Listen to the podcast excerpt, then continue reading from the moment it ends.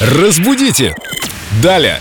Виктория Полякова с нами, культуролог, знаток русского языка и не только, вообще всех сторон жизни. Сегодня у нас очень интересное выражение. Одним миром мазаны. Вика, привет. Привет, друзья. Карте мира это не имеет никакого отношения, как я понимаю, да? Нет, конечно, здесь речь не о ней. Вообще, выражение «одним миром мазанные» говорится, когда мы говорим о каких-то людях, обладающих, ну, скажем так, может быть, не самыми приятными характеристиками. В принципе, у этого выражения может быть как положительная, так и такая не совсем положительная коннотация. Синоним его одного поля ягоды. Но чаще всего мы как раз-таки произносим такие выражения, когда говорим о том, что ну такой вот он себе человек, одного поля ягоды они с ним, вот поэтому и сдружились. Это обобщение. Да, именно так. А пришло к нам это выражение. Часто, кстати, думают, что одним миром мазаны, то есть двумя «р». Вот мира, которая такая ароматическая смола. Я так думаю. Вот. Неправильно? А вообще-то нет.